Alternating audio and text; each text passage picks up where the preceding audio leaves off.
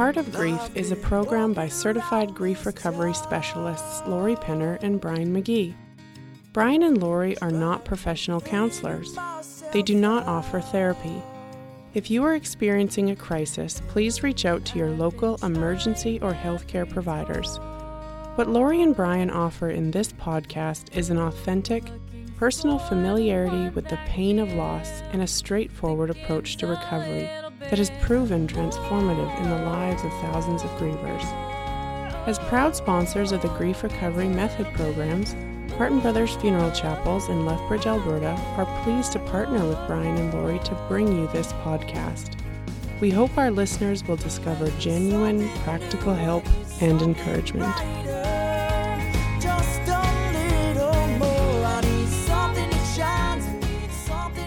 Welcome back to our listeners, and welcome back to you, Lorri. We have made some adjustments in our publication schedule of The Heart of Grief. Our new plan is to provide two regular episodes each month. One that I will do as a solo episode for the first of each month or around about there, and then one that you and I will co host for publishing on the 21st of the month or roundabout there. We're now at the 25th, so a little bit past that. I will then endeavor to publish a Questions of Faith episode on the 31st of the months that have them. Thanks for the update, Brian. It's great to be back. Now, for today's episode, let's begin with what may seem like an odd question What causes grief in our life? Today, we want to talk about the causes of grief and why it's important to examine this question. Right. And somewhat out of character for our programs, today I want to give our listeners a three point outline right off the bat here. First, grief is not isolated to death events. Second, unrecognized grief becomes unresolved grief. And third, all grief deserves attention and resolution. So, point one grief is not isolated to death events. Lorri, you and I believe in lifelong learning. You and I regularly participate in workshops and educational programs related in various ways to our work with loss and grief. That was true for you a week or so ago, and something that one of the presenters said struck a chord for you. Would you like to tell us about that? For sure. So last weekend, I was part of an online summit on grief and end of life, since a large part of my work surrounds that topic. One of the presenters was sharing her journey with grief, and I was happy, in a way that only someone with a grief recovery background would be, that she was identifying losses in her life beyond only a loss due to a death. I commented in the Zoom chat that I was proud she recognized many other loss events. I mentioned that there are over 40 identified things that we can experience in life that we grieve. This comment was met by a flurry of comments from quite a few of the other 55 attendees. And the common theme was that they never considered anything other than a death as something we would legitimately grieve. Thanks, Lorri. And uh, when you shared that with me, you also suggested that it might be a good topic for one of our programs. I agreed, and so here we are sometimes the way we learn to understand things, things very common, actually miss their real meaning. I looked up the word bereavement online and I found this definition from the Merriam Webster Dictionary. Bereavement is the state or fact of being bereaved or deprived of something or someone. Then I looked a little deeper um, at the history and background of the word bereave. And it said to bereave is to take away a valued or necessary possession. Interesting. What I noticed there is that there's no mention of death in either definition. Death could be included, but isn't necessary. The primary definition of grief at the Grief Recovery Institute, which we've shared before, puts it like this Grief is the wide range of emotions resulting from the end of or change in a familiar pattern of behavior. It's the normal, usual response to change of any kind. Again, no specifying of death as the cause. One study identified over 40 grief producing losses. We did touch on this topic in our very first episode back in July of last year the grief of change. What society has done, perhaps because death is such a common, universally recognized bereavement, is to narrow down our idea of grief to be primarily caused by a death. Right. And then also mentioned previously, Lorri, um, was my conversation with a lady and her daughter at a school concert. This was many years ago. As my wife and I stood in line with this lady and her daughter at the school concert, um, she spoke to us about having moved recently to Lethbridge, where we live, um, and having left her dream home and uh, very wonderful location where they came from. And it was as a result of a positive career move for her husband. It was clear in the way she spoke about it that there was lingering sadness for her. I think I surprised myself as much as her when I said, It sounds like you're grieving. And that was long before I read the Grief Recovery Handbook or took my certification training with the Grief Recovery Institute.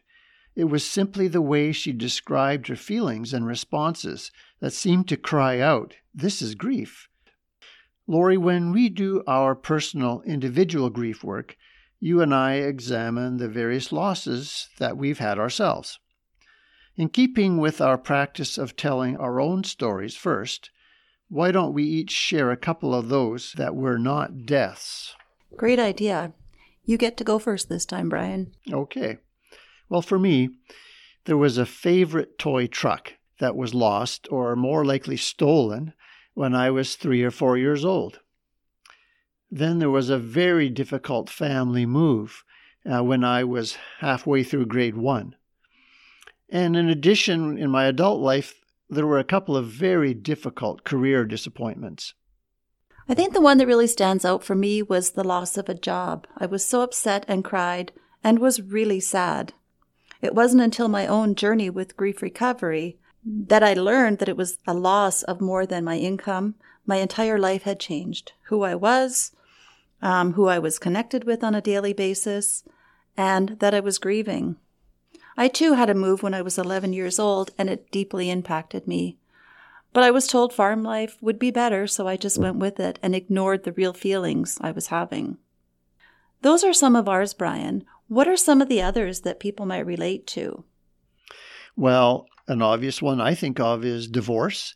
And then there can be significant uh, loss associated with changes in our working circumstances or locations. Absolutely. I also think about a change in health or even a child leaving home. So there's quite a few actually. And the point here is not to identify the exact number. It's the recognition that grief is the result of many types of loss, losses that are common to our human experience.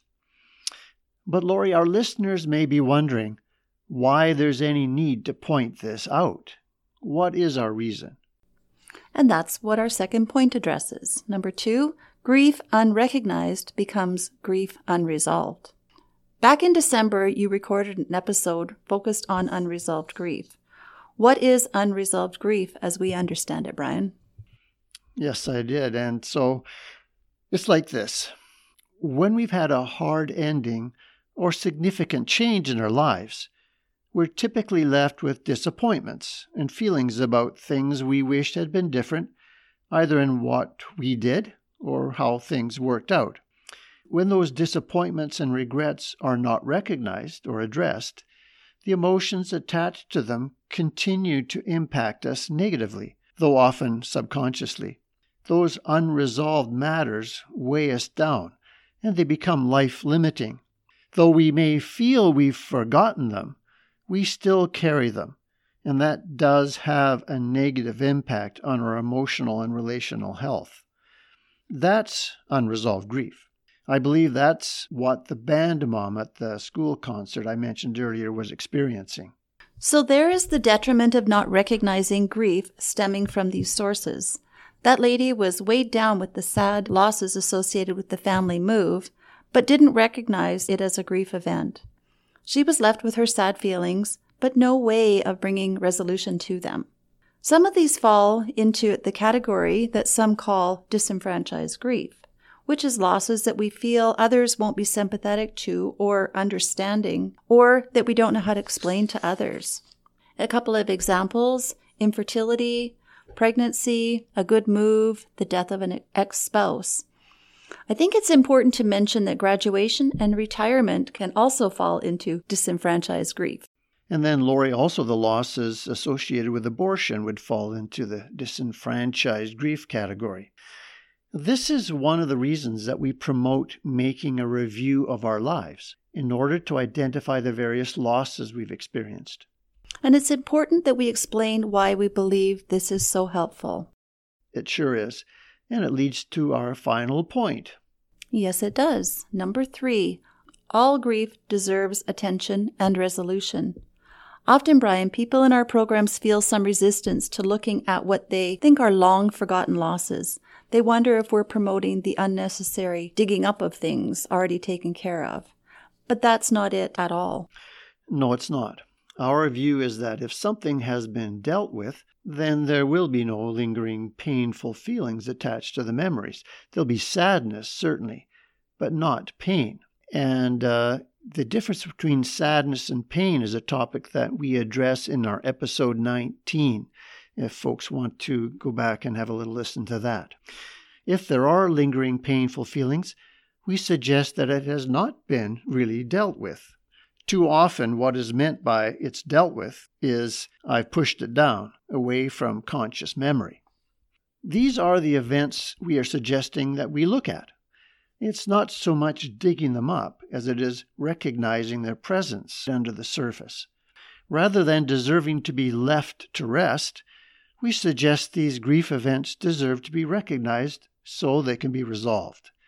This is true whether the event was yesterday or many years ago. So we're not promoting stirring things up. We're promoting an honest looking at things that do not involve a death, but do leave us feeling bad. We take the position that each loss is something that, for our own peace of mind and well being, is meant to be taken through a process of review and resolution. Some of this, of course, does occur naturally for us, but sometimes it requires some assistance or guidance. And that is what the grief recovery method is designed to do. Yes, and of course, we're not able to deliver our program through a podcast. But as always, we'd love to explain it more to our listeners. If this episode has raised some new self awareness and you have questions, please reach out to us. Our something to think about today is a question for our listeners. Are there things that have happened in your life that do not include a death but leave you with continued feelings of sadness and regret? We're suggesting that these be seen and cared for as grief events. Thanks, Lorri. And then for our something to do, we're recommending some reading. There are a couple of blogs we'd like to suggest uh, that come from the Grief Recovery Institute. First is one by Allison James, and we have a link to both of these, by the way. And for those who may want to dig just a little bit deeper, there's a blog written by Stephen Moeller that also includes a video clip uh, featuring Cole James and Russell Friedman of the Grief Recovery Institute. There is some good reading and listening there for sure. Our next episode is scheduled to publish on May the 1st. Until next time, thank you for tuning in. As mentioned, we love to receive comments and questions from our listeners. We invite emails to feedback at theheartofgrief.com. If you'd like to send us paper mail, it can go to The Heart of Grief, care of 610 4th Street South, Lethbridge, Alberta, Canada, T1J4P3. And of course, you can subscribe through your podcast service provider.